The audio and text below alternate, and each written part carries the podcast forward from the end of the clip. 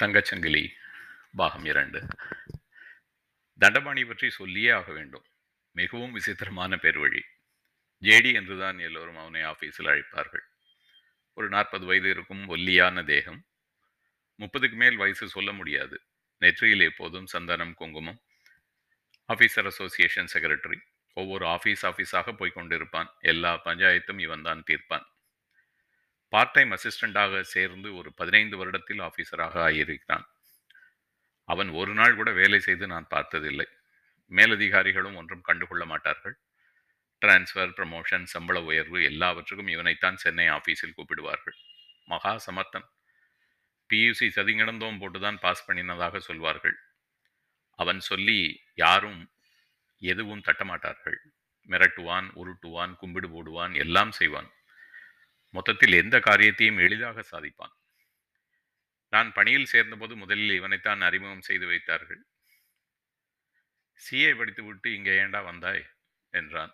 முதல் சந்திப்பின் போது அந்த கேள்வி மிகவும் எதிர்பாராததாக இருந்தது. என்ன தோன்றுமோ அதை பேசி விடுவான்.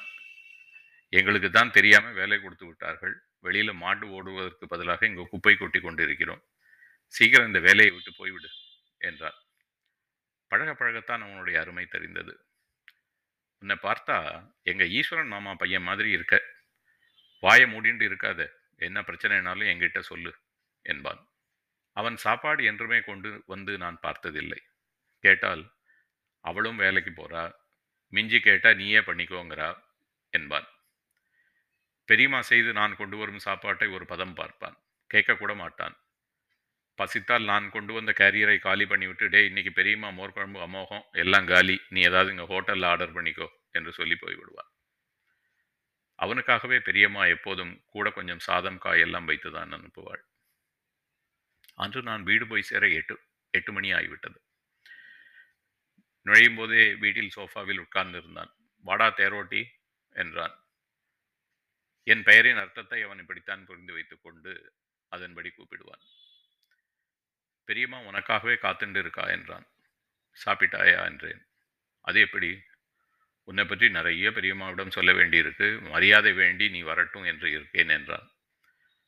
உனக்கும் அதுக்கும் ரொம்ப காத தூரமாச்சே. சொல்லு என்றேன். கைகால் அலம்பி வரும் முன்னே ஒரு தோசையை முடித்திருந்தான். சும்மா சொல்லக்கூடாது பெரியம்மா. தோசை அருமை. அடுத்ததில் கூட கொஞ்சம் நெய் விடுங்களேன் என்றான். ரொம்ப சந்தோஷமாக இருக்குது நீ கேட்டு வாங்கி சாப்பிட்றது என்றாள் பெரியம்மா. பின்ன? உங்காத்துல ஒரு சாமியார் இருக்கே அது மாதிரியா நான் என்று நேரம் தெரியாமல் சிரித்தான். பெரியமா உங்கள் பையனுக்கு கல்யாணம் இதெல்லாம் ஒன்றும் பார்க்க வேண்டாம். அந்த வவுச்சர் லெட்ஜர் என்று சதா சர்வகாலமும் அதே தான் நினைப்பு. ஆஃபீஸில் கூட ரெண்டு பெண்கள் இருக்குது உங்களடவா தான். கேட்டு பார்த்தேன் எல்லாம் அலறி அடித்து ஓடுறது. டேபிள் மேலேயே எப்போதும் நெருப்பு கோழி மாதிரி தலையை பூந்து வச்சுட்டு இருந்தா யாருக்கு தான் பிடிக்கும் என்றான். உன்னை எனக்கு பெண் பார்க்க சொன்னேன்னா எதுக்கு தேவையில்லாத வேலையெல்லாம் உனக்கு என்றேன்.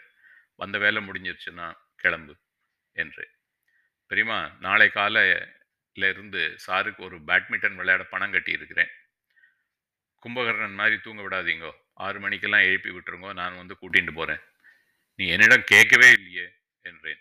தேரோட்டிக்கு ரொம்ப கோபம் போல காலையில் போய் விளையாடு. இல்லைன்னா சீக்கிரம் சோடா புட்டி உட்கார சேர் அளவு பத்தாது. பர்மனன்ட் பிரம்மச்சாரி தான் என்றான். பெரியம்மாவும் நல்லது தானே போய்த்தான் பாரேன் என்றாள். உப்பு பெருங்காயம் போட்டு மோர் குடித்து ஆஹா என்ன சாப்பாடு என்று ஏப்பம் வேறு. உன் ஆத்துக்காரியை கூட்டிக் கொண்டே வரமாட்டேன் என்கிறாயே என்றாள் பெரியம்மா.